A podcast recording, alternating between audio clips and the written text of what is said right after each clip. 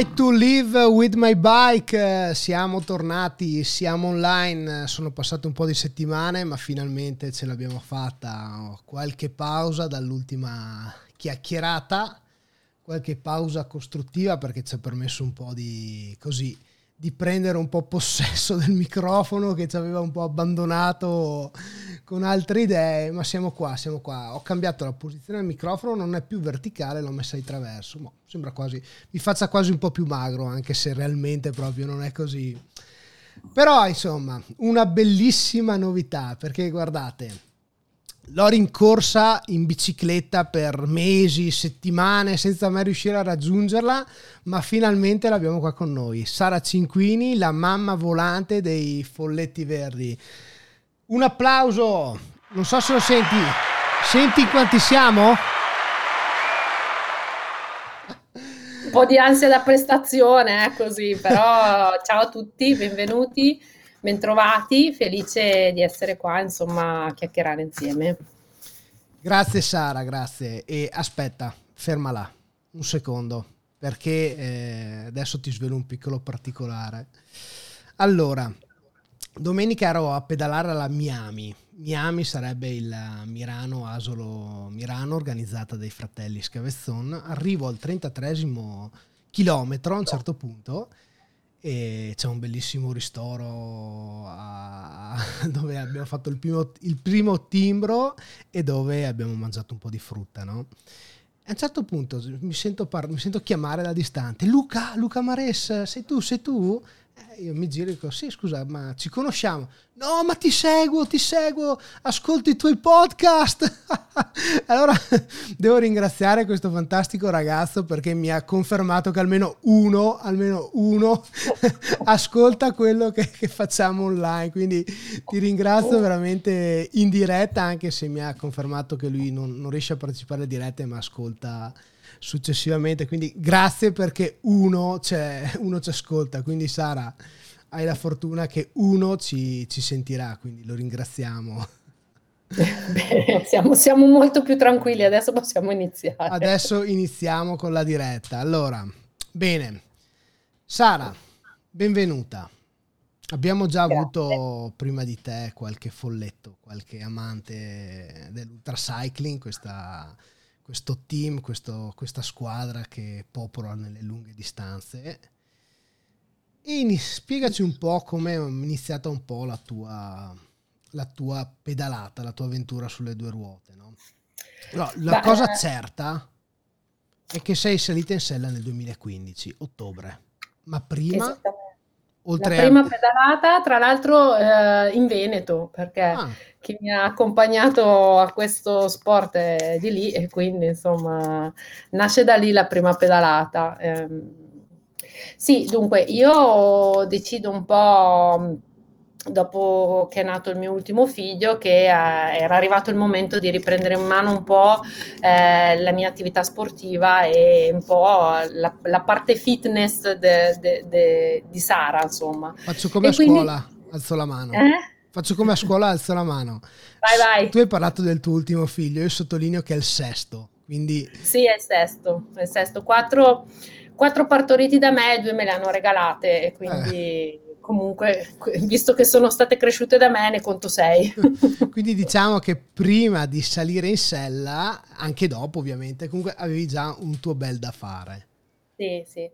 E, e, quindi arrivata a quel punto decido di fare la cosa più semplice, mettere un paio di scarpe e andare a correre al parco. Fortunatamente in quel momento abitavo a Milano, però attaccata al, al Parco Nord e questo mi permetteva, prima che i bambini si alzassero, di alzarmi andarmi a fare la mia corsa al parco.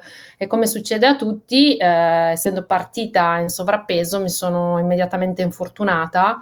Eh, e quindi ho dovuto smettere di correre a piedi e mi è stato consigliato di iniziare a pedalare, al che ho chiamato questo mio amico appunto eh, Veneto e io guarda io però di spendere tutti quei soldi in una bicicletta non ci penso proprio perché magari pedalo due volte e poi smetto. Le ultime e parole quindi... famose e quindi ho preso questa vesti- vecchissima Specialized e, e, ho iniziato a pedalare. E ridendo e scherzando, quando poi sono rientrata a Milano mi sono detta qua dove pedalo adesso. Ho cercato la prima associazione sportiva vicino a casa e era la famosissima associazione dei ciclisti d'Ergano, costituita per lo più eh, da tanta gente che magari era in pensione, eh, che sono tra l'altro i personaggi peggiori con i quali iniziare perché ti tirano il collo subito. E su quelli che non vanno mai, eh. quelli che hanno migliaia e migliaia di chilometri sulle gambe.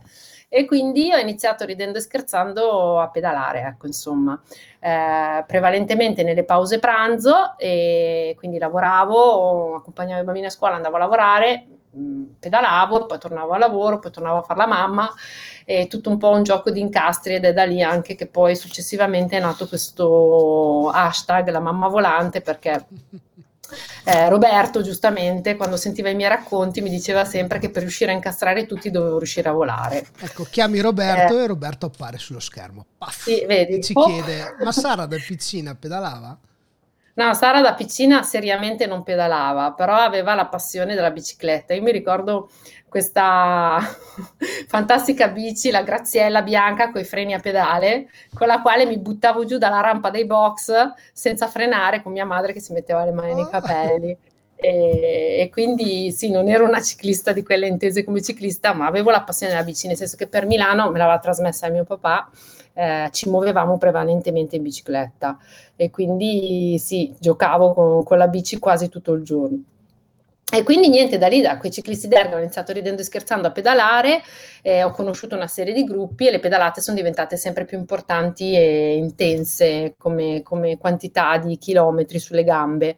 Ehm, dacci, dacci un po' dire... di numeri, dacci un po' di numeri, giusto per sì, capire il primo che, diciamo anno, che nelle pause pranzo mi facevo quei 60-70 chilometri eh, fino ad arrivare a che non ero contenta di non tornare a casa se non avevo i 100 chilometri sulle gambe, insomma. Quindi la cosa stava iniziando a sfuggire un po' di mano, diciamo, nella, nel, nel fa- nella gestione, perché era tutta una gestione chiaramente fatta assolutamente in autonomia. Cosa ho voglia di fare oggi? Vado lì, no, vado là, insomma, e tiravo a casa il giro finché eh, appunto non ho conosciuto i folletti verdi alla mia prima approccio di ultracycling, è nato proprio un po' così per scherzare, che è stata la Dolomitics 24 e, e da lì insomma ho iniziato a affiancare questo team eh, e soprattutto ho conosciuto il mio preparatore che è Marco Morando. Eh, che ha, mi ha un po' rimesso in piedi le idee su quelle che poteva essere ehm, il fatto che se, avendo, essendomi approcciato a un'attività sportiva in età matura, diciamo così, la possibilità di esagerare e di finire un po' nell'usura eh, è un po' dietro l'angolo, diciamo, no? Che, insomma, diciamo che, che, noi ciclisti siamo quelli sovrallenati per eccellenza. Ecco, ecco. Giusto perché non voglio sentirmi dire, dare del vecchio, quanti anni hai? 44. Ecco, allora non dire in età matura perché io ne ho 40 e mi sento giovane. Quindi diciamo che in un'età molto giovanile in cui... Ok, eh, approcciarsi a uno sport eh, senza alcuna regola può generare un po' di invecchiamento precoce, diciamo. Sì, ma quando si arriva ai 70... Eh sì, certo. E, e quindi insomma abbiamo iniziato pian pianino insieme appunto a lui e insieme al team a ridefinire quello che poteva essere eh, l'approccio ideale a, a, un tipo di attività come la nostra che è l'ultracycling, no?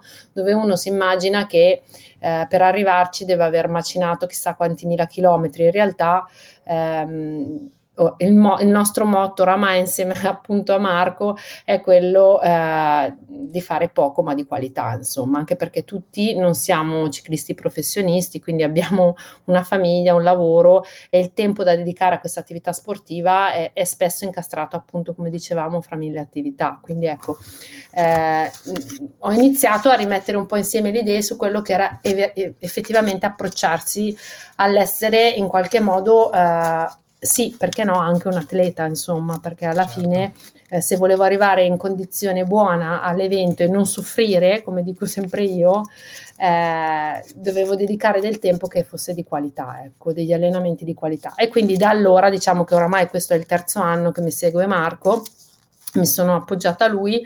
Eh, centrando perfettamente il mio obiettivo, che era quello di eh, approcciarmi a questo sport divertendomi e, e, senza soffrire in modo particolare, no? Cioè senza penare durante l'intero evento. E questo diciamo che in questa, esattamente in questa stagione sono riuscita proprio a mettere in fila proprio tutte le stelline e arrivare ad avere quelle che sono le prestazioni che piacciono a me, che quindi non puntano, si, puntano sicuramente a avere la massima prestazione personale, no? Perché poi è soggettiva, ognuno di certo. noi ha un suo ma soprattutto a raggiungerla in, uh, in, una buona condizione di lucidità durante tutto l'intero evento, quindi non in quella sofferenza che mi debba mandare a, a, a far fatica a essere lucida poi, no? perché quando passano le ore e i giorni che sei in sella, ehm, purtroppo a volte questo succede ed era una cosa che, alla quale eh, a me non piaceva andare incontro sostanzialmente. Quindi diciamo che siamo arrivati a questo, cioè questa stagione è stata molto interessante proprio da questo punto di vista, nel senso che secondo me siamo riusciti a, a centrare in pieno il, il funzionamento del, di come va, funziono io, insomma, perché poi nell'ultracycling cosa succede? Che ognuno funziona a modo suo e quindi eh, la chiave è quella di trovare la giusta, la giusta quadra no? per far funzionare le cose.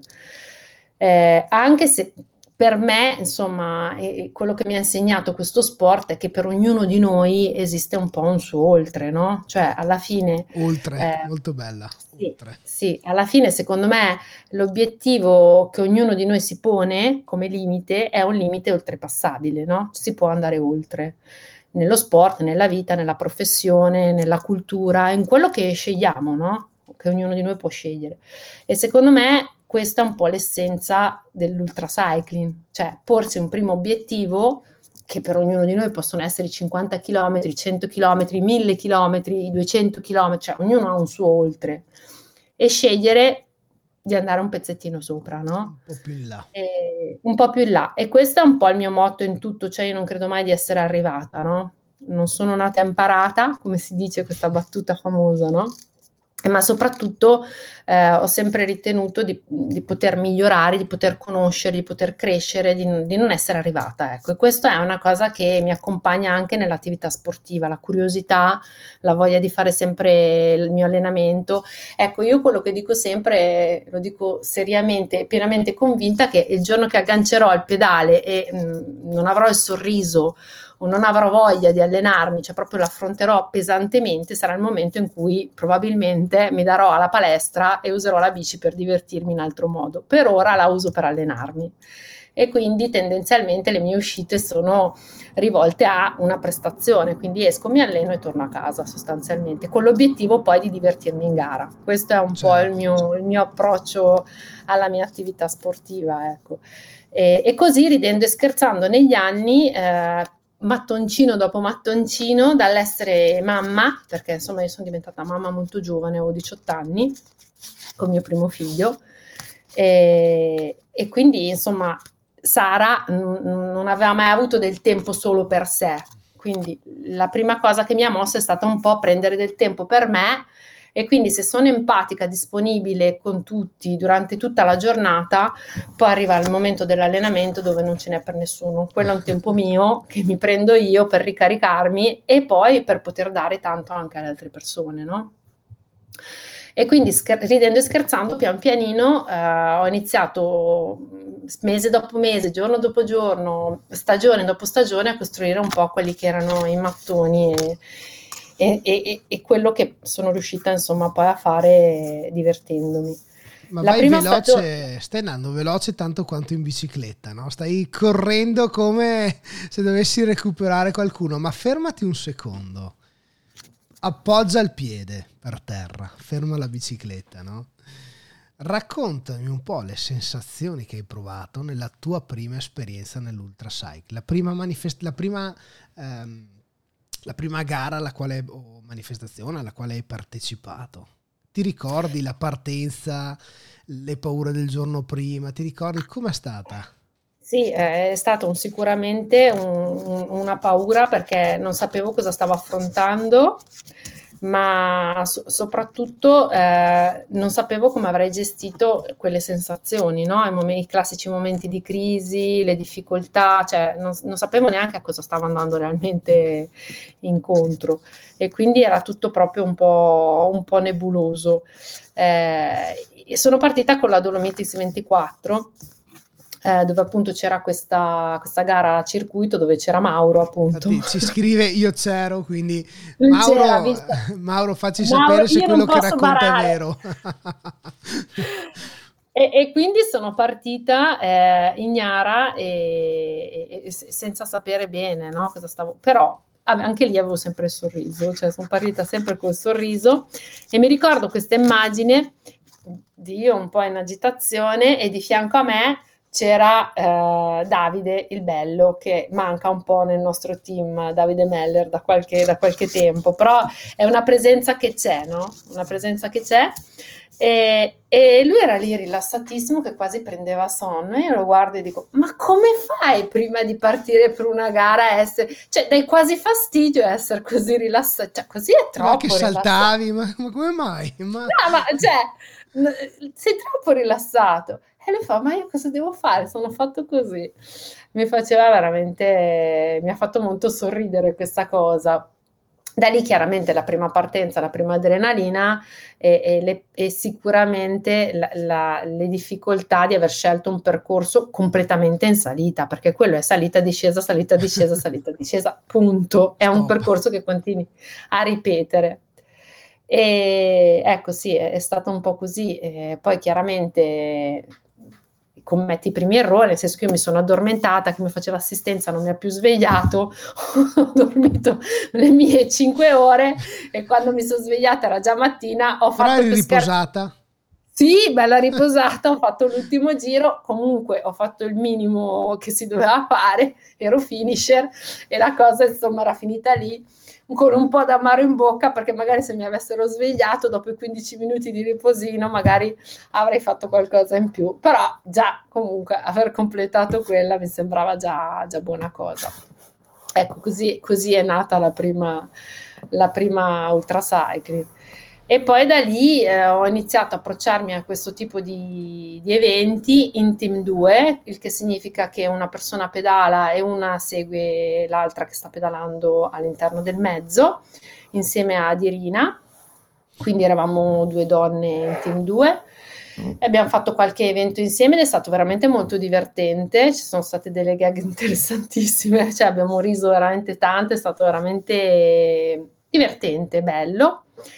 Eh, e niente, poi ho, ho iniziato a sentire la voglia di fare qualcosa in categoria senza supporto e quindi mi sono sganciata dall'idea del team 2 e ho iniziato a pedalare in autonomia. E anche lì, siccome parto sempre dalle cose facili, il, il primo debutto è t- stato la Transdolomitic Way, sempre organizzata appunto da Maurizio Barbolini. E quindi un 1300 km, 1000, scusate, 1100 con un 26.000 metri di livello. Ecco, giusto per parlare di tempo, sì, per, per così, avere un'idea. Era una, eh? Giusto per avere un'idea sul tempo, nel senso stiamo parlando di chilometri che è trasformato in giorni?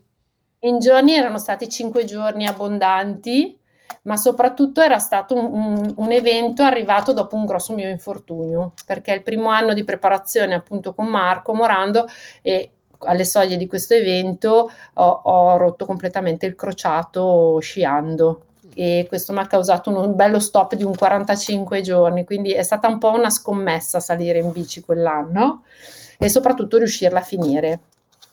Eh, sì, Mauro infatti è caduto al chilometro 1240, allora erano 1300, infatti avevo il dubbio, 1100, erano 1300. Sei stata bassa per non essere così.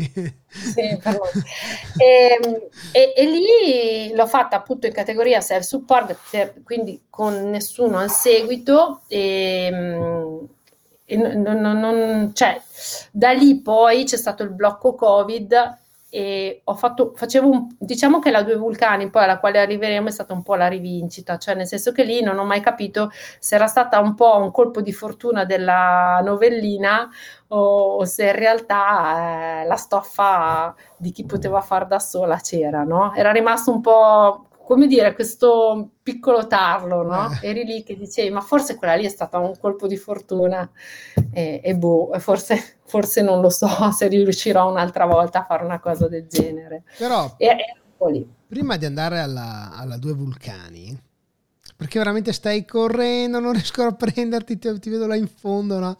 Adesso, invece che mettere giù il piede, metti la bicicletta al muro. L'appoggiamo. L'appoggiamo. Ci beviamo una birretta Ok, io ho la panela. Scherziamo perché io anche la mia. Eh. ecco, visto che tu hai la tua che è intonata con la maglia dei folletti verdi. Sì, perché a me piace sempre avere un certo raccordo. Certo, sì, un, c'è un dress code nella tua vita, no? Io invece prendo la Pale perché faccio del bene all'associazione Comitato Pollicino, ma vedrai che ne, ne, te ne arriverà qualcuno ad assaggiare, no? Quindi ci prendiamo la nostra birretta, ci sediamo sul divanetto a chiacchierare e mi hai parlato di questa gara la prima, quindi un supporto, quindi senza supporto, 1300 km. Ma una mamma volante che comunque è abituata a correre, fare, disfare, veloce, su, giù, prendi i bambini, porta e tutto ma come ha preparato una 1300 km? Cioè, io veramente devo capire un attimino come, come sei entrata in modalità eh, atleta e come hai fatto a preparare una gara comunque così importante, perché lo, richiede allora, uno sforzo continuo. Sì, allora sicuramente um, allora, il mio team è sempre stato alle mie spalle, quindi diciamo che ho potuto vantare sicuramente di tutta l'esperienza. Quando uno dice l'ultra cycling è un'attività sportiva da solitari ed è assolutamente vero, perché quando sei lì l'evento è tuo, mm, sei tu che pedali e non c'è nessuno che può dei, farti degli sconti, no? Posso dirti una cosa? Sì. Perché me l'hanno, me l'hanno riproposta proprio, è un concetto parlato con, con degli amici la settimana scorsa, no? Tu prendi Pellizzari, va nel profondo dei mari in solitudine seguendo una corda, ok? Esce dall'acqua, festeggia, perché comunque ha raggiunto il suo obiettivo, ha raggiunto i 100 metri, quindi il, il, il record.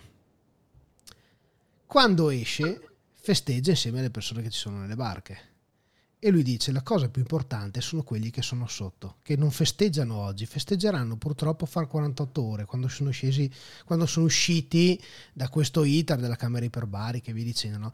E lui dice però è il mio team, sono le persone più importanti perché se io faccio quello che riesco è grazie a quelle persone che mi sostengono ogni metro che io faccio in discesa e che non saranno là con me a festeggiare, però so che grazie a loro io raggiungo questi obiettivi. E tu adesso hai parlato di team, quindi mi è venuto questo, Beh, questo flash. Cioè, no? hai, hai, detto, hai, detto, tutto tu. Boh, allora dillo te. ah, hai detto tutto tu.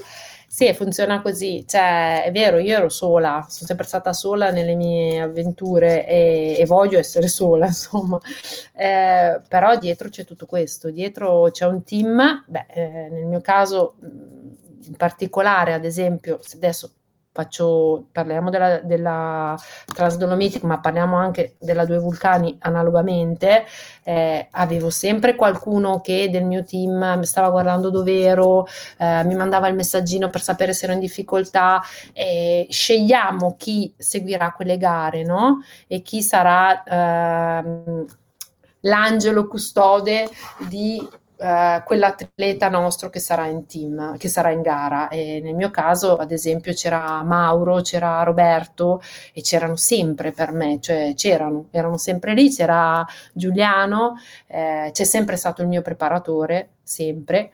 E, mh, mm, c'è stato anche il mio nutrizionista in qualche momento e quindi voglio dire, queste persone erano, come dire, erano alle mie spalle, no? C'erano e con loro sono riuscita, quando tu mi dici come hai fatto a preparare un evento del genere, con tutti loro, con tutto quello che mi hanno saputo trasmettere, perché io credo che se sono quello che sono e riesco a godermi così le mie avventure è perché ho proprio potuto usufruire di tutto il sapere che, che mi è stato regalato e donato, perché non è scontato che una persona abbia piacere di condividere eh, tutto quello che si è costruito con altre persone. Invece io ho avuto la fortuna di incontrare persone che hanno voluto trasmettermi tutto questo e quindi l'ho preparata assolutamente facendo degli allenamenti quotidiani, no? come dicevamo prima. Quindi la parte fisica è stata allenata così. Ma sempre bicicletta sono... nei tuoi allenamenti o comunque sì. hai abbinato ah, No, bicicletta, sport? stability core e delle sessioni fuori stagione in palestra. Quindi.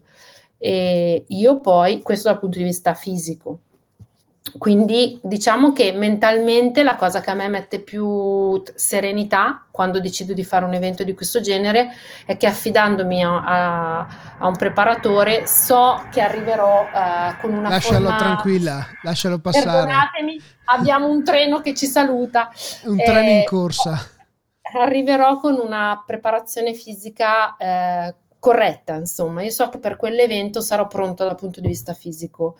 Questo fa sì che ah, tiro un sospiro di sollievo e mi occupo di preparare la mia testa, che è fondamentale in questi eventi, perché... Quanto se... fondamentale?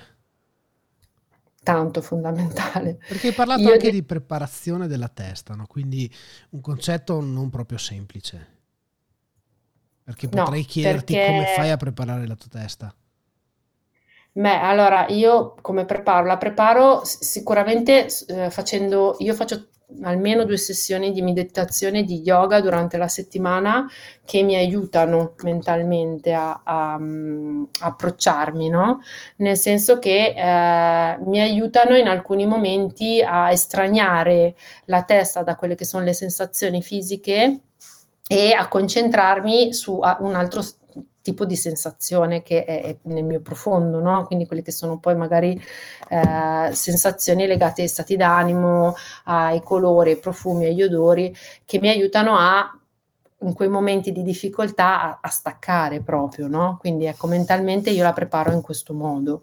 Eh, e soprattutto facendo il pieno di, di, quel, di, quelle cose alle quali mi potrò aggrappare quando sarò in crisi, no? Quindi ehm, possono essere i miei bambini, la mia famiglia, i miei ragazzi, eh, il mio team, che, che, so che quei ricordi mi scalderanno in quei momenti, insomma. Quindi la testa si prepara anche così. Ecco, mentre e, parli sto curiosando sì. nel tuo profilo Instagram, giusto per far vedere un po' qualche fotografia a chi, chi ci segue in diretta oppure comunque chi andrà a, a, a rivedere tramite YouTube uh, il, la, sera, la chiacchierata. Sì, diciamo che è sempre un mix tra quella che è, ehm, sono io dal punto di vista sportivo e da quello che è la mia famiglia, no? Le persone che mi stanno vicino e, e che mi accompagnano. Eh, e quindi ecco sì, secondo me queste gare diciamo che la mente la fa da padrone, no? Io ho visto quando mi è successo di eh, scegliere di fermare una gara, eh, spesso è stato per dei problemi magari meccanici, eh, dei guasti oppure dei, dei, problemi proprio fisici, altri può proprio essere un momento in cui la testa fa un click e quindi decidiamo che la gara è finita, insomma, in quel momento lì poi non c'è più niente che ti riporti indietro, insomma, no? Però possiamo eh, dire che anche il click in cui la gara è finita comunque ti, ti, ti, ti permette di portare qualcosa a casa un insegnamento secondo me molto importante, che è il sapersi sì, sì. anche conoscere, sapere anche di aver raggiunto un limite. Assolutamente sì, sono perfettamente d'accordo. E non è sempre facile e anche qua, ad esempio, la mia recentissima RAI, la Race Across Italy, dove ho scelto di tornare quest'anno, all'inizio di quest'anno, in gara con il team al seguito, eh, un altro atleta del nostro team che è Nicola ha trovato proprio le parole giustissime in quel momento. Io ho avuto un problema fisico, nel senso che chiaramente ho avuto problemi gastrointestinali che mi hanno obbligato a interrompere la gara eh, gara che arrivava dopo il Covid, dopo una pausa lunga nella quale avevo creduto molto e quindi lui ha trovato le parole giuste eh, per dirmi che insomma ero arrivata a, a, quanto il mio fisico mi diceva che potevo arrivare e che, che, che quello era il mio punto di arrivo in quella gara lì. Eh, per cui ecco, ass- quella gara mi ha insegnato eh, che avevo nel team una persona meravigliosa che mi aveva trasmesso delle cose meravigliose in quel momento e che effettivamente andava anche bene così, potevo accettare che il mio fisico avesse scelto per me, insomma, in quel momento, no? Sai, ci sono delle situazioni in cui eh, sappiamo che il fisico non, non, ci permette di andare avanti, ma la testa ci crede e si riesce a raggiungere l'obiettivo. No? A volte invece è anche positivo prendere atto che nonostante magari la testa e la voglia ci sia, il fisico dice basta, perché comunque è un prevenire anche quello, è un, non è un arrendersi, ma è un fermarsi per capire quello che non è andato senza dover sforzare, perché a volte siamo abituati a pensare sempre che eh, la testa c'è, se c'è la testa si fa tutto, quindi vado avanti lo stesso, con rischio anche di quello che ne consegue. Assolutamente, perfettamente d'accordo, assolutamente, anche perché purtroppo al- alcuni problemi fisici te ne rendi conto solo dopo gara, cioè nel senso che in quel momento lì l'adrenalina è talmente alta che, che e, e, e la tua forza mentale, come dicevo, il fatto di estranearsi, la meditazione, eccetera, eccetera, ti portano a non sentire più il tuo fisico, no? Cioè tu in quel momento lì vuoi, par- vuoi arrivare, cioè vuoi partire e arrivare, no? E concludere quello che hai in mente che ti fa passare oltre a, a tante cose, no?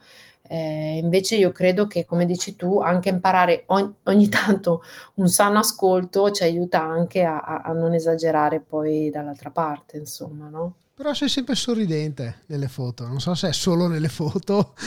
Però... No, è quello che ti ho detto prima. Io mi sono sempre detta che il momento in cui io non, non sarò più così, sarà chiaro, eh, cioè che magari, ecco, qu- quando sto facendo le famose ripetute al 115%, magari ecco, sbanfo un po' e non sono proprio così sorridente però diciamo che quando riesco a concluderle ho sempre quel vignetto lì che avevo qua, ad esempio all'arrivo della Romagna, che dico pensavo di non riuscirle a fare tutte, invece le ho fatte tutte e torno a casa soddisfatta. soddisfatta. Perché la sfida è ogni giorno, no? agganciare il pedale andare. Ecco, abbandoniamo un attimo l'aspetto psicologico e entriamo un attimo nel vivo della tua bicicletta. È passata qualche fotografia fa. cosa non manca uh, durante le tue prestazioni, quindi nelle lunghe distanze? Ah, sulla bici intendi dire? Sì, diciamo il perché Vedo che spesso hai un sottosella piuttosto che un... Um, sì, allora nelle mie lunghe distanze io ho scelto questo tipo di assetto come appunto nell'ultima gara, quindi una sacca posteriore, eh, una sacca frontale, le due sempre frontali, come si vede in questa immagine. Eh, non, non, sopporto assolutamente quella che secondo me sarebbe molto utile, che è la, la sacca che sta sotto alla canna, quindi sì. sotto la canna orizzontale che vediamo. Per me è impraticabile perché alla Transdolomitic Way dopo 24 ore mi era partita un'infiammazione della bendeletta, quindi di fianco al ginocchio, proprio perché avendo una sacca posizionata lì ho pedalato allargando le gambe, cioè io pedalo talmente stretta che mentalmente se metto qualcosa lì allargo le gambe. Io e... lo trovo così comodo invece quella sacchetta sul sotto. È comodi, ma infatti io l'ho, l'ho, premesso, è la cosa più comoda anche come accesso, proprio a livello di mano, sfili, mangi, metti. E quindi a, abbiamo dovuto studiare insieme appunto al capitano, quindi a Roberto, l'ho fatto ben impazzire insieme eh, un, assetto che mi consentisse di poter avere tutto quello che mi serviva, eh, il mangiare comodo, eh, i, vestiti, l'abbigliamento comodo, ma senza utilizzare quella sacca. Quindi davanti, sotto al manubrio, in quella cilindrica, metto sostanzialmente quelle che sono le prime cose calde che mi possono servire in uscita, in questo caso il gore, i guanti, il collarino. Nelle due sacchette laterali c'è il pieno di cibo perché tendo appunto a fare una sosta lunga e poi a pedalare diverse ore quindi cerco di fermarmi il meno possibile, quindi quelle due sono piene di mangiare. e nella sacca posteriore sostanzialmente ci sono i vari cavi, cavetti, il cambio che mi porto sempre dietro, eh, il bivi, quindi il sacco a pelo, necessità di doverlo buttare a terra e le cose che chiaramente uso di meno, no? nel senso quando sarò poi ferma. Per me è obbligatorio avere due borracce grandi perché bevo molto e, e, quindi per me quello è, è, il minimo che posso portarmi. Mozzo ecco, Dinamo? Ecco, eh? Mozzo Dinamo? No, io uso delle, delle mh, mm, luci ricaricabili, non uso il mozzo dinamo, però eh, diciamo che sarà il prossimo step, nel senso che se il sogno 2022 sarà quello che sto coccolando, penso che avrò bisogno di avere un mozzolino. Se lo vuoi annunciare. Credo che Babbo Natale dovrà procurarmi un mozzolino. Ci vuoi annunciare cosa farai? Allora, diciamo che il sogno che è rimasto nel, nel cassetto pre-Covid era la Transatlantic Way, quindi quella gara che fa buona parte dell'Irlanda eh, a giugno. Quindi diciamo che la pioggia e il vento saranno la costante e soprattutto i tanti chilometri senza possibilità di, di ricaricare. Quindi ecco sì questo sarebbe un, un gran bel sogno, però insomma do, dobbiamo ancora, non ho ancora la, la, luce puntata, ecco, è rimasto lì. Ma non hai la luce perché non hai il mozzo. Eh, esatto, vedi, appena Babbo Natale mi mette sotto l'albero il mozzo, allora si illuminerà bene eh, l'obiettivo 2022, che poi sostanzialmente eh, è sempre uno l'obiettivo grosso di stagione ecco, che andiamo a preparare. Ecco, sappi che alla nostra giovane età visto che prima hai annunciato, hai, eh, sei andata oltre, sei andata troppo oltre, alla nostra giovane età si può ancora scrivere la, la famosa eh, letterina Babbo Natale, no? Ma io la scrivo tutti gli anni e tendenzialmente c'è sempre qualcosa che ha a che fare col ciclismo, non so come mai negli ultimi anni funziona sempre così. Va, va molto, ma molto bene, molto molto bene. Eh, intanto qua c'è un ciao campionessa da Massimo Griffi eh sì, sì. Mi ha soccorso una volta, spunta nel momento giusto, ra- poi eh, vorrà sentire il racconto della gara perché mi ha, mi ha, mi ha incontrato per strada che avevo forato lungo la Val Non si dice niente, non si dice niente perché adesso hai pian piano uno spot pubblicitario grazie alla nostra birra, pian piano arriveremo. Ah no, io ho sempre la mia, eh? ognuno sì, la ognuno la propria, eh? guai. no, ridendo e scherzando. Comunque ecco, eh, ci hai parlato un po' della Transatlantic Away, quindi questo sogno per il 2022 e ci hai raccontato l'inizio, abbiamo visto un po' anche cos'è, qual è il tuo mezzo, quindi come, come gestisci, anche perché, ripeto, eh, in queste competizioni in cui ci sono 4-5 giorni di pedalata costante e in cui dormi all'incirca? Allora, io personalmente faccio delle soste che possono variare di sonno dalle 3 alle 4 ore più o meno. Ecco, quindi la maggior parte della, della, della, della giornata comunque la pedali. Quindi, Assolutamente. Eh, abbiamo visto un po' com'è la tua situazione ciclistica, che vorrei dire che forse boh, so, mi sembra talmente che tu abbia dietro poca roba. boh, eh, ma perché alla fine, obiettivamente, quando pedali tanto, quello è quello che, che serve, insomma. Ecco, poi eh, si può aumentare se proprio decidi di fare tutte le soste in strada, ecco, allora insomma, sicuramente sì. Questa è la mia bambina. Infatti ho detto, non è lei. è la mia bambina. Quindi è una passione che hai trasmesso anche? È una passione che lei sta, sta esplorando pian pianino insieme a, al suo fidanzato, eh, che chiaramente è un ciclista incallito, eh. e quindi tra mamma e fidanzato alla fine ha ceduto a, a, provare, insomma, e sembra che le piaccia molto. Bene, bene. E arriviamo un po' a, a questa foto che chi magari ci ascolterà, perché comunque ci possono trovare anche in spotify.lucamares.it oppure podcast.lucamares.it, quindi abbiamo qualcuno, almeno uno ne siamo certi, che ci quello, ascolta. ecco, se, se, ascoltate, commentate un po' ogni tanto la pagina, oppure mandatemi un messaggino WhatsApp al 393 57 10 986, così sappiamo che ci siete. Grazie. Questo è un piccolo spot. No, ma ritornando un po' alla foto che chi chi ci ascolta e chi non vedrà il video o comunque non è in diretta non potrà avere questa immagine impressa, no? Vediamo una Sara Cinquini in piedi, sorridente, con eh, una giacchetta molto bella della PH, eh, ufficiale ovviamente Folletti Verdi, il team, eh, il team di Sara. Sara sorride e ha un cappellino da ciclista, quello classico che è un po' come quello che io ma io c'ho scritto solo Right to Live, non ho un numero. Quello di Sara invece ha un numero, il numero 14. Cosa rappresenta?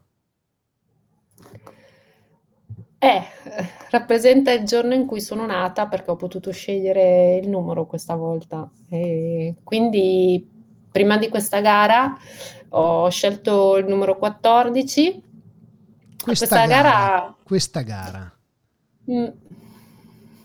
Questa gara è stata una gara sognata da un paio di anni, appunto da quando c'è stato il discorso Covid, perché cadeva in ottobre e già il primo anno avrei voluto inserirla dopo un anno appunto di ritiri, perché non era stato un bell'anno, ma purtroppo le iscrizioni erano già chiuse, quindi quest'anno eh, sono riuscita a essere l'unica italiana donna iscritta alla Due Vulcani eh, e mi è stato, è stato, chiesto di, insomma, data la possibilità agli atleti di scegliere il numero e quindi ho deciso di scegliere il giorno della, del mio compleanno.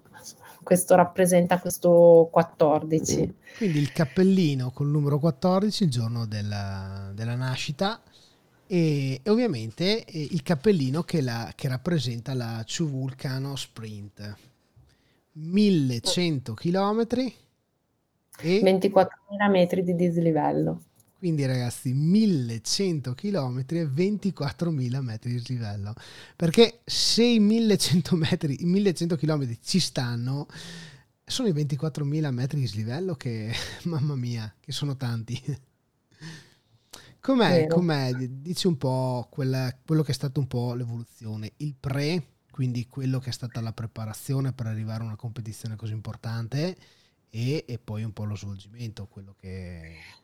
Sì, appunto, io avevo iniziato a preparare con l'idea di fare la Transatlantic Way, una gara lunga, eh, proprio prima del Covid che ci ha fermato e che quindi ha fatto sì che saltasse un po' questo obiettivo e ripiegassi su delle gare più corte, italiane, che non erano state coccolate, insomma, obiettivamente. Quindi una stagione un po' di ritiri, ma una preparazione che è stata portata avanti per tutto l'anno, centrando comunque l'obiettivo a livello di preparazione, di, di quei mattoncini no? di cui parlavamo. Mm. E, e, quindi ecco, sono arrivata all'anno successivo che eh, ero sicuramente a livello fisico più preparata e quindi ho scelto di partecipare a questa gara che unisce sostanzialmente due vulcani.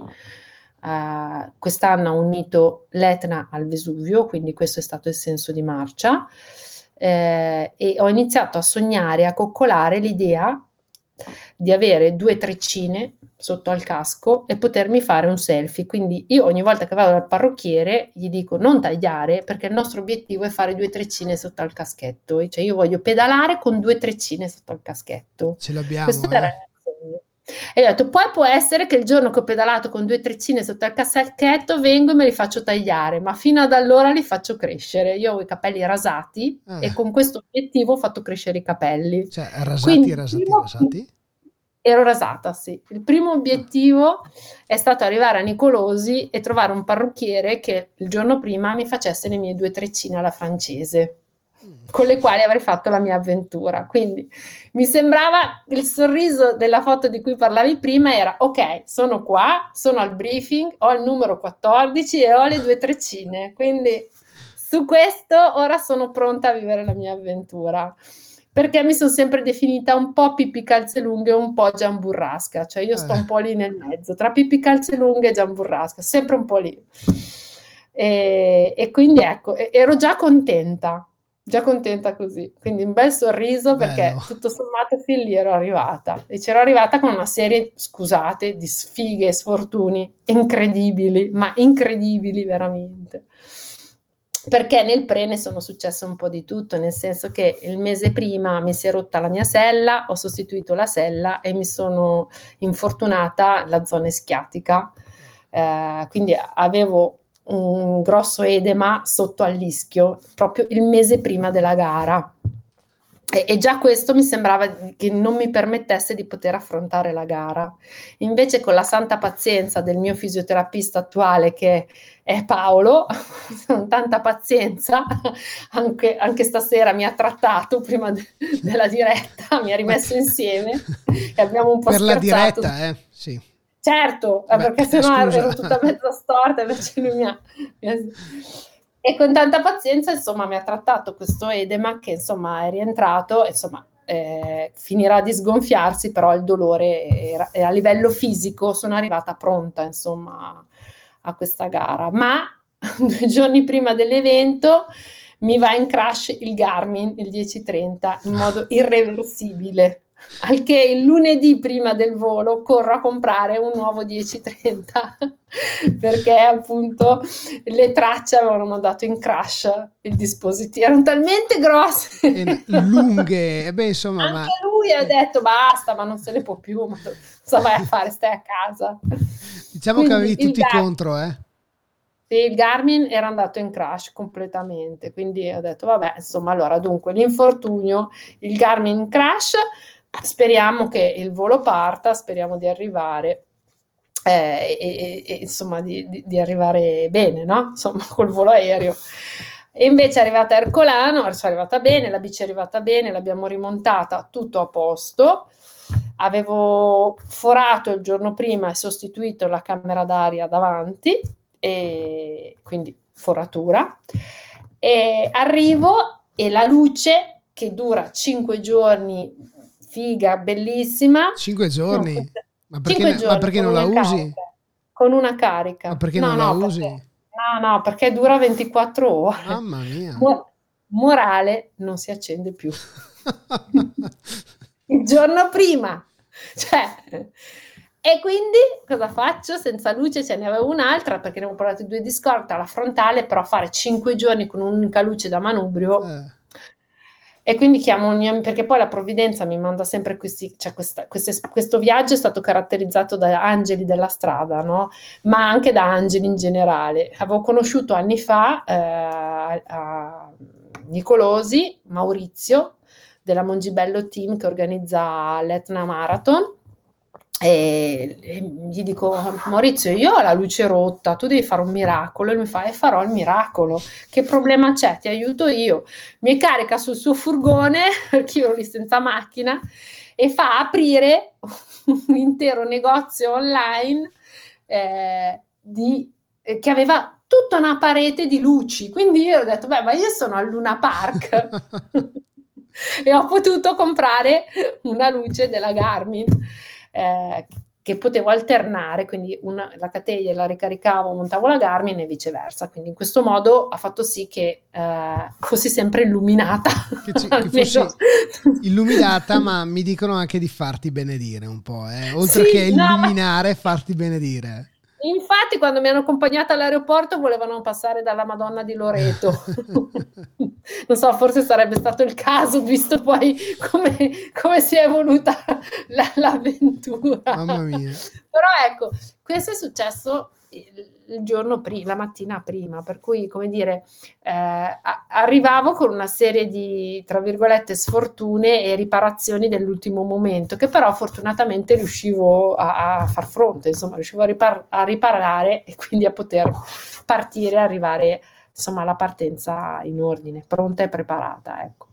Ecco, tieni presente che eh, nel sito internet della Due Vulcani Sprint eh, sto così girovagando sulla traccia, no? Quindi sono partito da dalla aspetta che Vercolano alla base dell'Etna. Eccolo qua, non riuscivo più da, mi, si, mi si muoveva tutto. Sono partito dalla base e man mano sono, sto andando avanti di, di, di qualche decina e decina di chilometri, ma è lunghissima è una cosa allucinante. Cioè, solo star là a seguire tutta la traccia, che, che eh, no, è impossibile. Come hai fatto a seguirla in bicicletta fisicamente? Ma io, io ancora... Mamma mia! Vi svelerò un segreto. Io non, non ho ancora ben, ben eh, metabolizzato quello che, che ho fatto in, autonom- in, completa autonomia, perché insomma non c'era nessuno del team, neanche la mia famiglia in partenza, insomma non c'era nessuno, no? Quindi eh, non ho ancora ben digerito quello che ho fatto per arrivare e quello che ho fatto durante, nel senso che mi è stato detto che ho fatto lunghi, lunghi, lunghi, lunghi tragitti senza il niente intorno. Una sola volta me ne sono effettivamente. Eh, si, vede, si vede dalla traccia. Sì, no, in due occasioni durante la gara me ne sono resa conto di essere proprio in mezzo al niente. E, però negli altri momenti questo pensiero non mi ha, non mi ha toccato, ecco, non, non ho avuto questo, questo timore o questa sensazione. Ecco, quest'essere in mezzo al niente, in, nell'unica volta in cui te ne sei resa conto, eh, che cosa ha aperto dentro di te? Paura oppure comunque gratitudine per il posto in cui eri, con insicurezza? No, a me ha mosso un po', vabbè, ok, siccome quando ho realizzato di essere nel niente avevo finito le camere d'aria e avevo la gomma a terra e ero a 60 Ritornando alla sfiga di prima. A 60 km dal primo negozio, 60 km nel niente, in un paesino con il niente Lì non è che ho avuto paura, lì ho avuto rabbia perché ho pensato adesso è veramente finita, adesso questa gara io sto bene fisicamente, sto bene mentalmente, ma per un guasto meccanico questa volta devo smettere. E lì ho provato proprio rabbia, ma non rabbia perché ero niente, rabbia perché mi stava succedendo questa cosa e non riuscivo a trovare un, una soluzione a quello che mi stava accadendo, no? Eh, però lì ho realizzato perché eh, che, che, il primo negozio era a 60 km. E quella era la realtà, non è che potevo cambiarla, cioè quella era la gara, lì ero nel niente e quello è successo. E la seconda volta è stato quando avevo finito il mangiare e per 100 km non ho trovato più niente da acquistare, ma fortunatamente avevo un malloppo di datteri spiaccicati in fondo a quella borsa posteriore, mischiati allo zenzero e devo dire che è stato il momento nel quale ho ripreso una nutrizione sana ed equilibrata e a livello di stomaco e prestazione andavo benissimo. Avevo i miei datteri, il mio zenzero, era il mio carburante preferito, erano un po' spiaccicati a marmellata, però hanno fatto sì che questi 100 km andassero e riuscire a vedere, arrivare non si sa come a un primo supermercato aperto la domenica sera in un paesino nel niente, non si sa, ma era aperto. Perfetto. E non ci siamo fatti domande. Sì, datteri e zenzero, guarda, sono un, una meraviglia, però ecco, è che quando sei in crisi di fame fai fatica a ricordarti che dattero e zenzero sono l'alimento perfetto. Ecco. in quel momento lì ero acri, non ero acri Roberto, ero acri. Mi ricordo che il paese aperto era acri. No, perché Roberto scrive eri a Tiriolo, perché allora... Devi... A Tiriolo quando non c'era niente, ma poi il paese aperto e il supermercato era acri, sono sicuro perché Mauro me l'ha ripetuto 50 volte, arrivi a acri e vedrai troverai qualcosa aperto. Io dicevo non troverò niente perché è domenica. Perché devi, devi, sapere che sono andato a, a pranzo un, un, giorno con, uh, con Roberto, no? E parlando un po' della tua gara e tutto, e fa, vai, non dormivo, ero là sempre a controllare dov'era, era sempre, ero preoccupato, e, ma, ma, insomma è stato sveglio tanto quanto te. No, secondo me più di me, io sono sicura.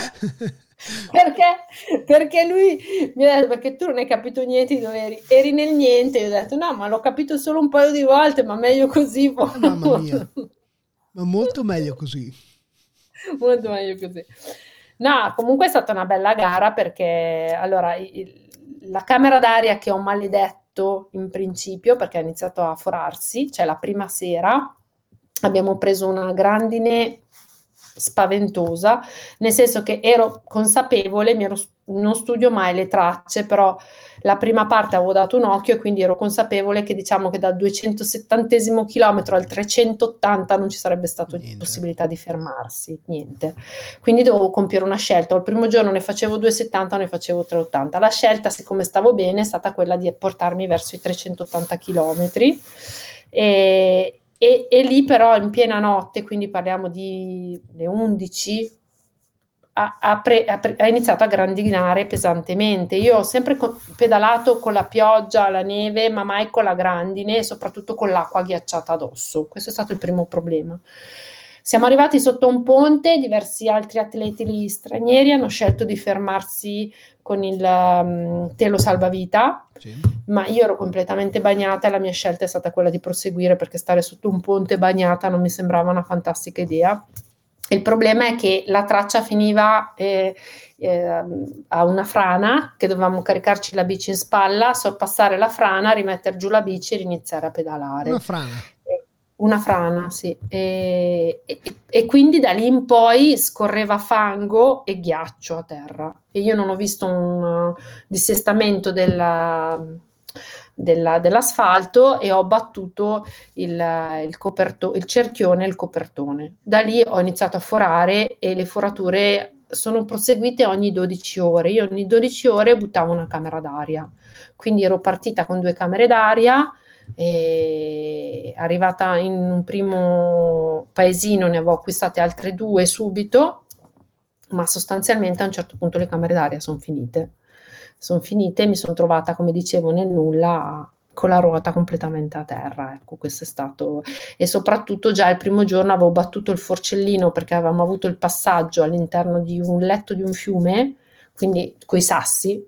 Sostanzialmente, quindi si era piegato leggermente il forcellino e il cambio elettronico continuava a cambiare. Quindi avevo lo, il, ca- il, cambio scarico e, e, la ruota che non teneva. Questa era la, situ- la situazione alla termine della prima giornata dove mi sono fermata a fare una sosta di tre ore in struttura e alla fine ho, fa- ho, fatto una sosta di tre ore in struttura dove ho riposato, ho asciugato il materiale in modo tale poi da poter ripartire.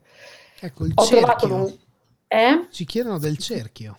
Eh sì, alla fine questo benedetto cerchio non evidenzia rotture particolari di fatto, eh, sono in attesa della sostituzione chiaramente perché non mi azzardo più a, a pedalare con quel cerchio, però il dato di fatto è che, che continuavo a, a, forare camere d'aria. Il perché non l'abbiamo ancora eh, compreso, nel senso che non è un cerchio che permette ai raggi di forare la camera d'aria, non si capisce quale fosse il meccanismo per il quale io continuavo a forare.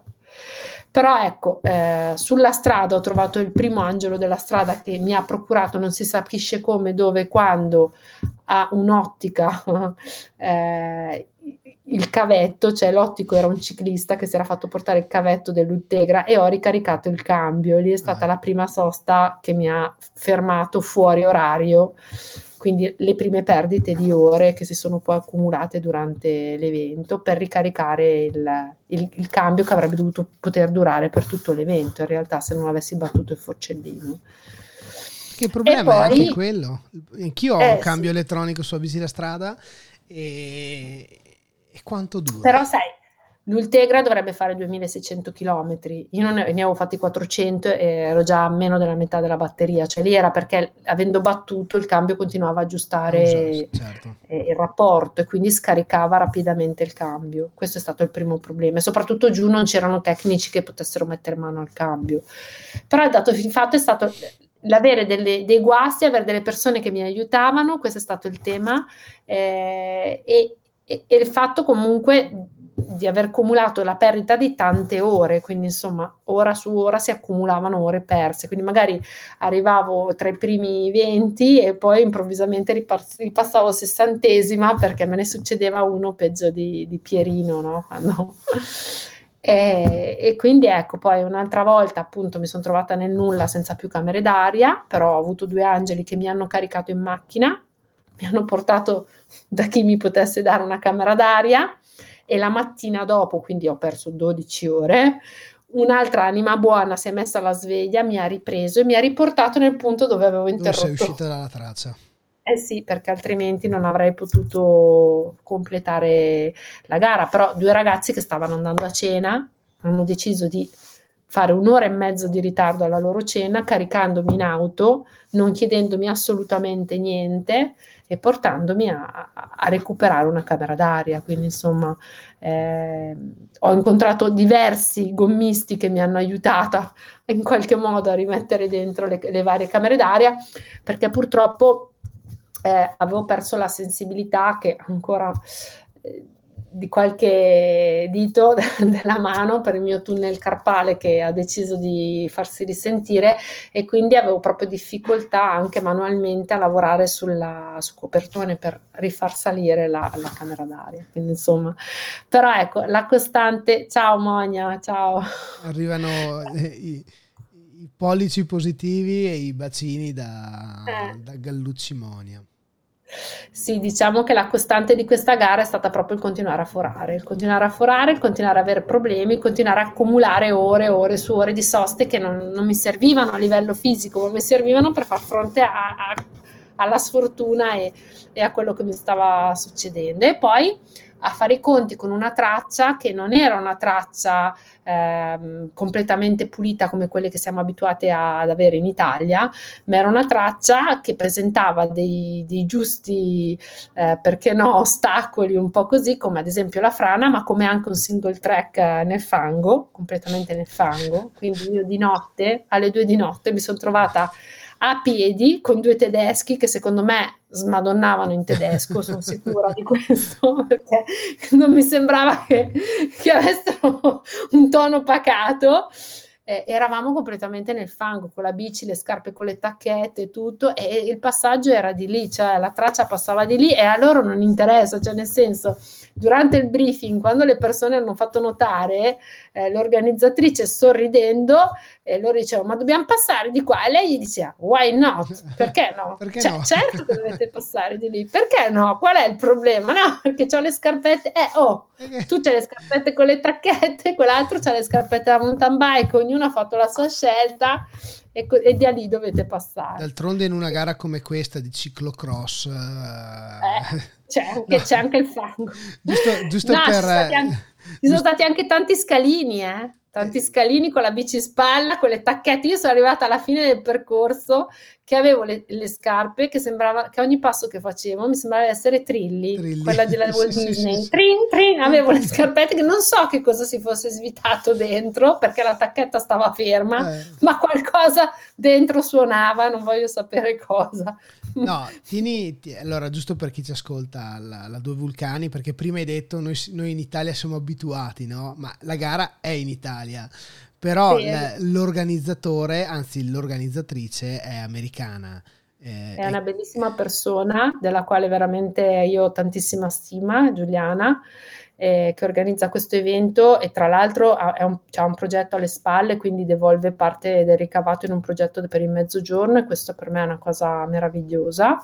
E quindi è una gara eh, su territorio italiano, ma organizza- organizzata e che segue le gare dell'ultracycling estere. Quindi Che è un eh, per questo che dicevo. E quindi vuol dire che loro di, di buona- di buona- di buon fatto vivono queste come delle avventure che possono avere de- degli, degli inconvenienti di, di percorso, no?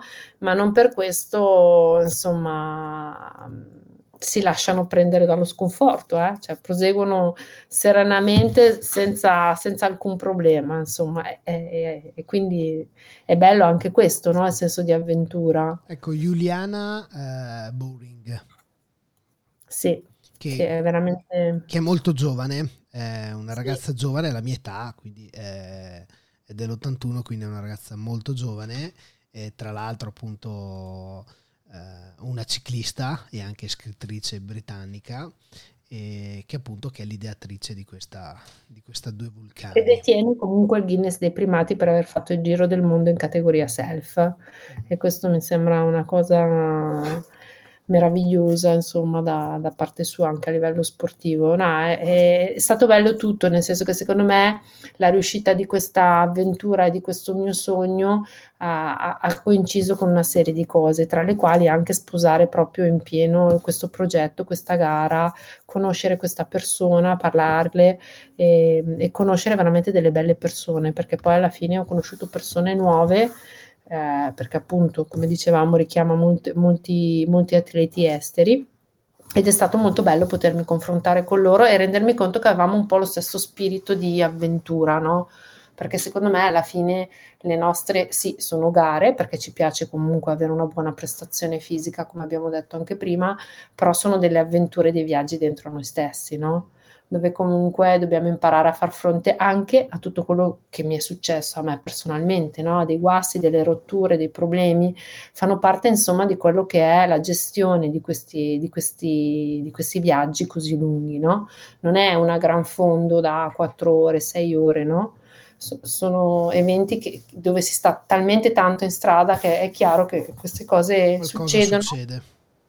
Mm, eh, C'è stata una, c'è stata persone che sono arrivate alla fine della gara con le scarpe normali perché le scarpe con le tacchette si erano rotte eppure l'hanno finita lo stesso. Per questo. Guarda, so se- un amico ti direbbe che dovresti essere fortunata per quello che ti è accaduto perché hai avuto la possibilità di apprendere cose nuove e Ma infatti quello che risolvere ti dicevo, situazioni. io all'inizio ero arrabbiata no, con questo copertone, alla fine ho iniziato a ringraziarlo perché strada facendo mi faceva conoscere sempre più persone, sempre più angeli della strada, sempre più persone che tra l'altro mi iniziavano a seguire, mi scrivevano Sara dove sei, sei arrivata, l'hai finita, ma dove sei arrivata, ma come sei arrivata, ma hai recuperato posizioni, allora aspetta ti seguo sul link, per cui era questo tantam che aumentava, più me ne succedevano e più persone mi seguivano più e mi motivavano cresceva. a finire. Sì, e, e, mi motivavano a finire, no? Perché quindi comunque dicevo, cavoli, questi ne hanno fatti, quello si è messo la sveglia alle 5 per riportarmi al via con la camera dell'altra, quell'altro ha saltato la cena, mi ha... cioè adesso bisogna che la finisco sta gara, non è che la possiamo lasciare a metà con tutte queste eh, persone. È bello così però, eh. No, questa cosa è stata veramente meravigliosa e soprattutto secondo me è stato bello l'arrivo, perché secondo me ho fatto un arrivo di classe. Ovve- aspetta, prima, ecco, prima di arrivare all'arrivo, ci fermiamo un attimo a, a, alle varie forature, no? Eh, Samuele Samu eh, Liani ci chiede uh-huh. se il cerchio è un tubeless ready. Eh, no, eh, perché ah, può sì, dipendere sì, dal nastro fra il cerchio... Sì che può essere montato anche in tubeless, ma il mio era, era com- montato con la camera d'aria e il copertone. Ecco, lui dice può dipendere dal nastro il cerchio e il copertone e poi scrive successivamente perché un anno sono diventato scemo con le forature col mio tande, appunto sempre per questo eh. motivo. Sì, sì, eh, vabbè, insomma, questo, questa è stata la costante, però ripeto, io la ringrazio, eh, ma l'ho ringraziata anche durante la gara perché mi ha fatto conoscere veramente delle belle persone che porterò nel cuore, penso per sempre, insomma. E l'arrivo? E l'arrivo è stato, allora, eh, abbiamo fatto fino alla penultima salita, diciamo che ero in perfetta forma fisica. L'ultima salita fatta di notte, che era una salita di 22 km, spesso a doppia cifra, diciamo che le ginocchia non erano felicissime. Mm. E arrivata in cima faceva un freddo, ma un freddo c'era una Madonna con dello sterrato, bisognava fare il giro di questo sterrato, di questa Madonna e bisognava tornare giù e faceva veramente molto freddo. Infatti il team da casa mi diceva guarda che sono tutti fermi alla, giù alla base della salita in hotel. Eh io sono arrivata alla base della salita alle 2 di notte, più o meno in orario della mia sosta, dove mi fermavo dalle 2 alle 5 a far riposare e a, e a ricaricare. E, ma lì ho deciso che il, tutta la fatica che avevo fatto, tutta la preparazione che avevo fatto, tutto quello che tutte le persone avevano fatto, insomma, alla fine la, mi, la mia indole un po' agonistica e competitiva mi hanno detto che non mi meritavo il sessantesimo posto. Dovevi perché andare. alla fine mi ero fatto un paiolo così e volevo arrivare all'arrivo. E quindi diciamo che da lì ho messo la testa bassa, ho iniziato a pedalare, ho trovato un bar alle due di notte, non si sa come, un signore mi ha fatto un, un tè caldo, mi sono riscaldata e da lì fino all'arrivo io non sono più scesa. Quindi dalle 8 di mattina mi ero fermata per fare la spesa alle 6 di sera e fino alle 2 del pomeriggio successivo non sono più scesa dalla bici, se non insomma per i bisogni fisiologici, ma per il resto è stato un drittone fino all'arrivo perché volevo recuperare le mie posizioni. Certo non avrei potuto recuperare tutte quelle ore che avevo perso che già solo quella sera erano state 12 ore. Esatto, mamma mia, Renato il Bello, quel monte maledetto che non mi ricordo mai come si chiama e non, me lo, non voglio imparare quel nome. Vediamo se Renato ce lo scrive con un altro messaggio. Sì, sicuramente Renato se lo ricorda. Dici il nome di quel monte perché io lo faccio cancellare. Anzi, Renato, Renato, invece di scrivere il nome di quel monte eh, se tu vai sui primi commenti abbiamo messo anche un piccolo link al quale ti puoi collegare e puoi entrare nella diretta con noi così ecco. ci racconti così un attimo quel monte lui. maledetto Vediamo nel frattempo se Renato si, si vuole unire. Si aggiunge. Insomma, e, e da lì ho, ho, tirato dritto fino all'arrivo. La parte più pesante di quella sera sono stati i, i tanti chilometri di pianura su una statale che non saliva il sole, eh, continuava a essere buio, non c'erano caffè, per cui quella è stata addirittura la pianura, poi è stata la parte più, più, più pesante per assurdo nella mente di tutta quella giornata, tutti quei chilometri di pianura che mi hanno poi portato in quella che è la meravigliosa costiera malfitana su un'alba stupenda, quindi mi sono potuta godere l'alba sulla costa, cioè che è stata una cosa meravigliosa. Un attimo prima dell'ennesima foratura, perché io a Amalfi ho forato di nuovo e chi conosce quella strada che è piccola così non c'è neanche spazio per fermarsi a cambiare la camera d'aria, cioè io dico ma, cioè, ma neanche dove posso cambiare la camera d'aria in pace, no, è sempre la ruota dietro, sempre la stessa, quindi neanche era quella davanti, era quella dietro, quindi smonta la sacca, rimonta la sacca, sposta il cambio e vabbè, ho ricambiato l'ennesima camera d'aria, si è rifermato l'ennesimo Angelo della, della strada. un gommista, cioè no, uno in scooter che ha chiamato il gommista che mi ha aiutato a tirare su l'ultimo pezzettino. Eh, oh, insomma, la sfiga c'era, ma c'era anche la fortuna che aveva messo gli occhiali e ho detto questa qui la dobbiamo guardare fino all'arrivo perché sennò... Però Sara, nella lettera di Babbo Natale sì. un piccolo consiglio, eh. oltre al dinamo, uh, al mozzo dinamo, mettici, mettici, due paia di ruote complete, va. Già a posto, me, sistemato. Io farei un appello a Mavic Italia, cioè, se, se può avere pietà di me perché 1300 km, 1100 km così, cioè, vabbè, perché l'arrivo è stato interessante, lo devono sapere anche loro, perché alla fine finalmente arrivo sulla salita del Vesuvio che ognuno penserà adesso lì la tiro e faccio il tempone, io me la sono fatta cantando, c'erano le fotografe che ridevano, ho messo tutte le canzoni italiane, ho fatto il revival di tutte le canzoni italiane cantando, felice. La, la preferita? Eh? La tua preferita qual è stata? Eh, guarda, no, siamo i ragazzi di oggi. Dai, cantaci, dai. 30, 10 secondi, 20, fa finta siamo di essere ancora... Siamo i ragazzi di oggi. No, no, no, no, ma fa finta di pedalare, dai. Molto lontano. Comunque mi ricordava il mio team quindi, insomma... E, e, alla fine, insomma, sono arrivata in cima, eh, mi sono fatta qualche foto, ho pianto, ho anche pensato, cavoli, adesso è finita veramente sta gara, cioè, ma io l'ho già finita, cioè, mi sono detta, sono riuscita a dire anche questo. Sono scesa e finalmente mi stavo godendo in quelle foto che hai fatto vedere la mia discesa, quindi io sono una discesista, ero giù a tutta e secondo voi foro di Foro nuovo. nuovo. e a quel punto lì, secondo voi la Cinquini cosa decide di fare? Sgancia i piedi al pedale e scendo tutta la discesa sul cerchione. Quindi l'arrivo alla bandierina è stata con la ruota completamente a terra. terra. Sai quel ma fanculo a tutti e via. Esatto, e via. c'era, oh, Masini, tanto... c'era Masini che cantava. Oh, sì, sì, sì, c'era Masini. Cioè, perché vabbè che l'ho ringraziato sto cerchione, vabbè che ho dato il copertore, però almeno l'arrivo me lo fa.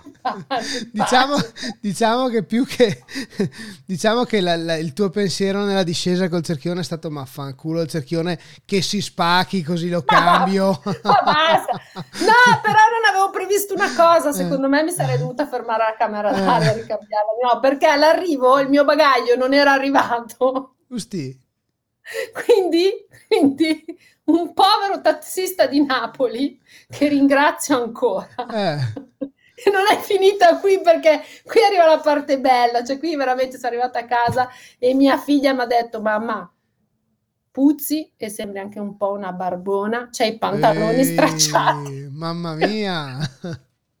perché sono arrivata, non avevo il bagaglio, questo tassista mi ha portato a fare tutte le mie spese. Eh. Mi ha guardato e mi ha detto signora non mi paghi io non voglio, perché dopo gli avevo raccontato cosa mi era successo, no, io non voglio, non voglio niente, un unico tassista napoletano che non chiede un euro, mi ha messo, mi ha detto, signora, non mi dia neanche un euro, io ho detto, ma no, ma come, ha perso due ore, ma accompagna, no, no, non voglio soldi da lei, mamma mia, mi ha accompagnato lì, mi sono cambiata con questi vestiti che avevo comprato così, cioè un po' easy, quindi si sono pure rotti subito questi pantaloni immenso squarciati e avevo i piedi gonfi, quindi le scarpe le ho piegate, le usavo come ciabatte, ma non avevo la sacca della bici.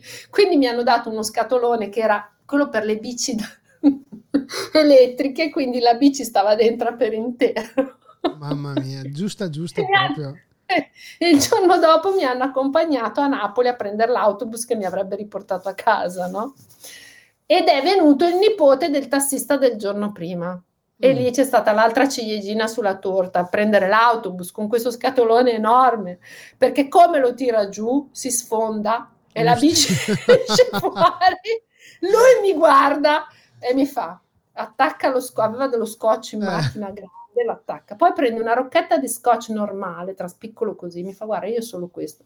Io voglio dirti una cosa, io sono il nipote di quello che l'altro giorno ti ha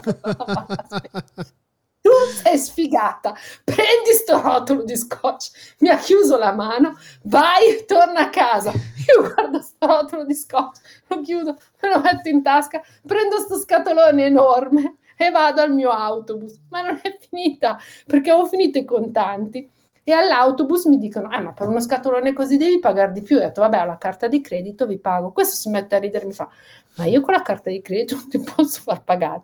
Quindi ti lasciamo giù a ah, Caserta. ma come? Ma che ci faccio a Caserta? Non mi potete lasciare giù a Caserta. Io non so che cosa dirti, figlia mia, io ti lascio giù a Caserta.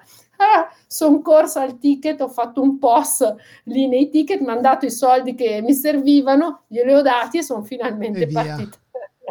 Certo che Però, hai presente le comiche con Pozzetto? No, con chi erano? Con, con sì, no, guarda. Cioè, peggio, cioè, eh.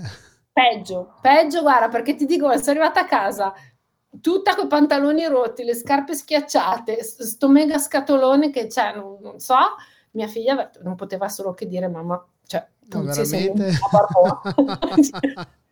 Questo è stato il miglior complimento, però mi ha detto ti abbraccio lo stesso. Eh, grazie, grazie. Meno Gentile. male l'empatia, l'empatia è quella cosa che ti dà soddisfazione. Ma sai che io penso che con tutto quello che ti è successo sia una delle poche competizioni che ti, ti faranno sorridere per tutta la vita, no? Nel senso che anche le coincidenze, l'aver trovato le persone che comunque ti hanno riconosciuto, cioè il cugino, il parente, il bar aperto piuttosto che quello che ti ha portato nel negozio, sei stata fortunata, nel senso veramente, perché avevi tutto contro, ma nello stesso tempo avevi tutto a favore. Eh? Quindi... Assolutamente, assolutamente. Poi persone che veramente lo facevano per lo spirito di farlo, cioè, non, eh, per, cioè questa è stata la cosa che più mi ha, mi ha colpito, no? E che mi porterò secondo me per sempre nel cuore di questo viaggio, di questa avventura, ecco che voglio dire, quel copertone l'ho ringraziato e poi alla fine l'ho anche un po' maledetto perché l'arrivo mi sarebbe piaciuto farlo, insomma, divertendomi un po', ecco, però va bene così, dai. Ma de, de, allora, a parte che abbiamo già capito che sei più camera d'aria che tubeless, e già qua sì, abbiamo tolto la solita domanda, la, la, classica domanda che fanno tutti, no? quindi già la, le banalità le abbiamo cancellate. Momento serio molto serio. Va bene, mi, mi ricompongo. Molto serio, quindi... Metto giù la birra. Pubblicità. Ah, ecco, l'alcol dopo. No, ecco, un momento molto molto serio. A livello psicologico, spirituale, chiamalo come vuoi. Cosa ti porti a casa dopo una gara così?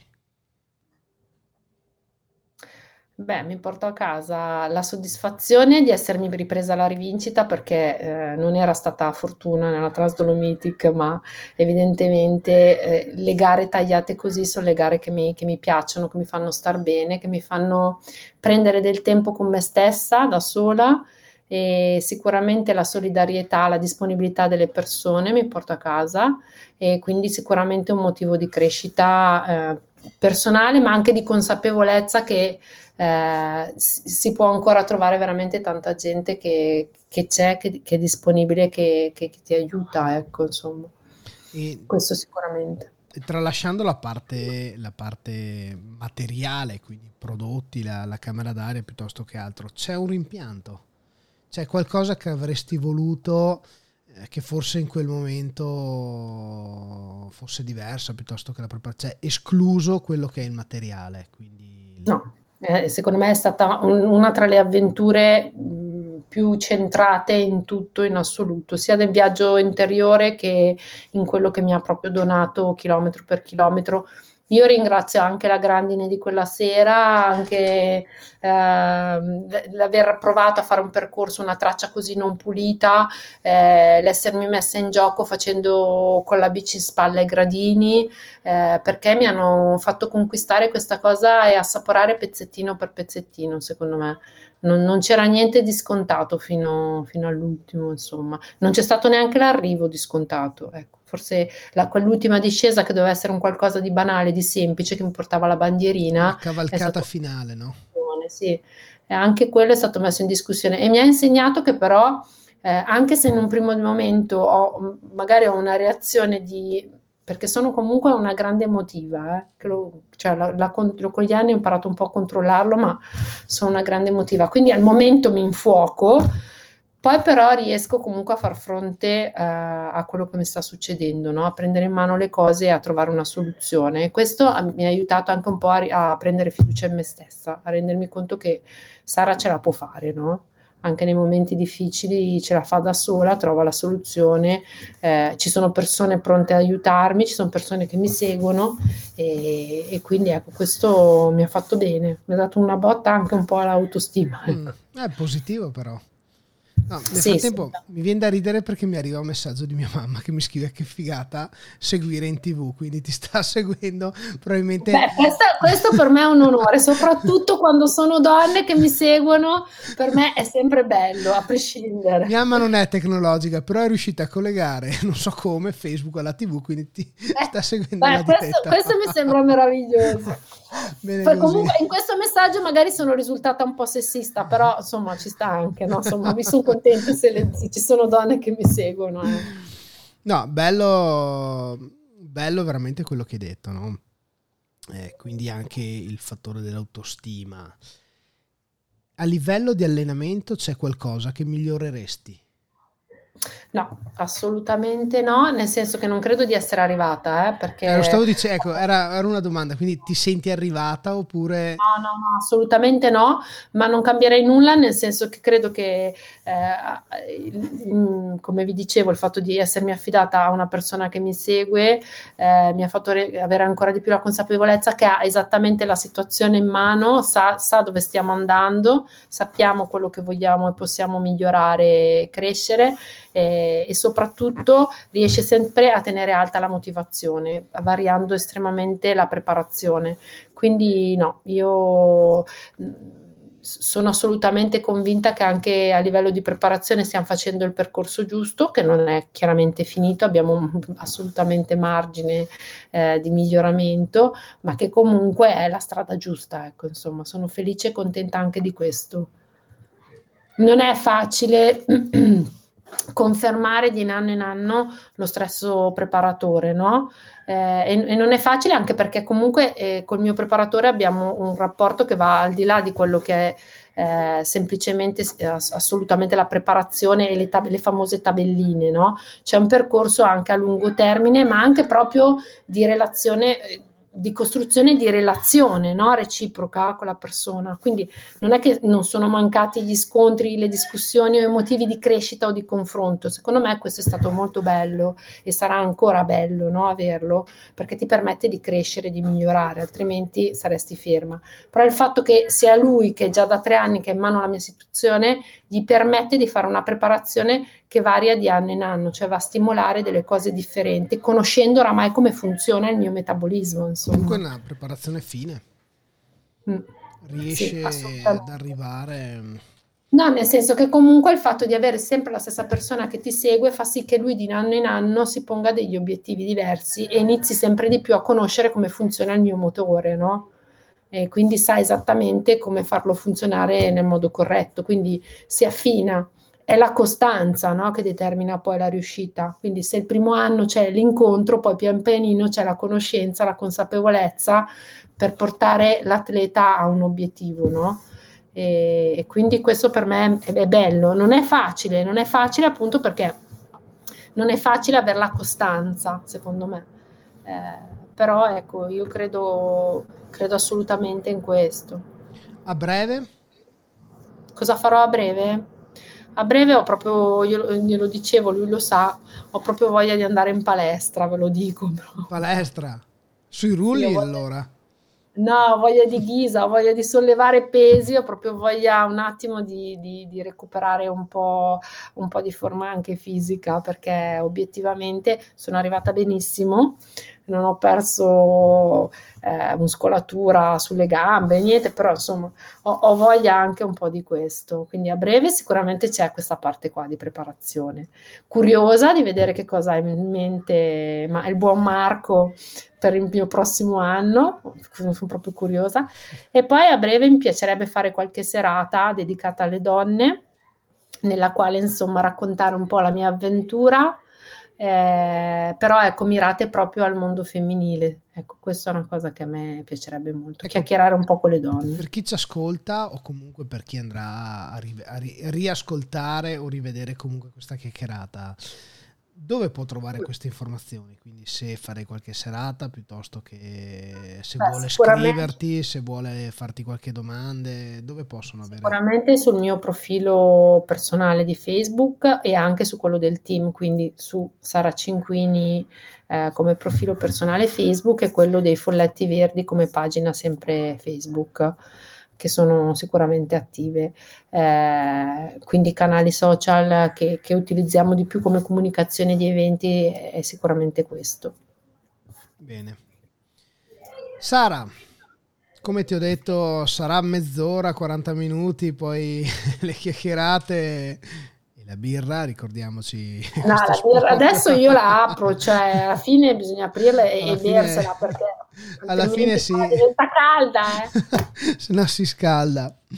No, guarda, è stata una chiacchierata in cui mi sono proprio divertito perché comunque è stata bella, sorridente, eh, piacevole e, e, ci hai fatto sorridere tutti perché ce ne raccontate di cotte di crude, insomma è anche bello eh, comunque eh, ricordare che sei stata l'unica donna italiana presente, hai chiuso al 27 posto con un'ora e te lo ricordi meglio te sicuramente. No, io non ho, io dico la verità, non ho guardato, sono sincera. Ecco, comunque un centinaio di ore, poco più.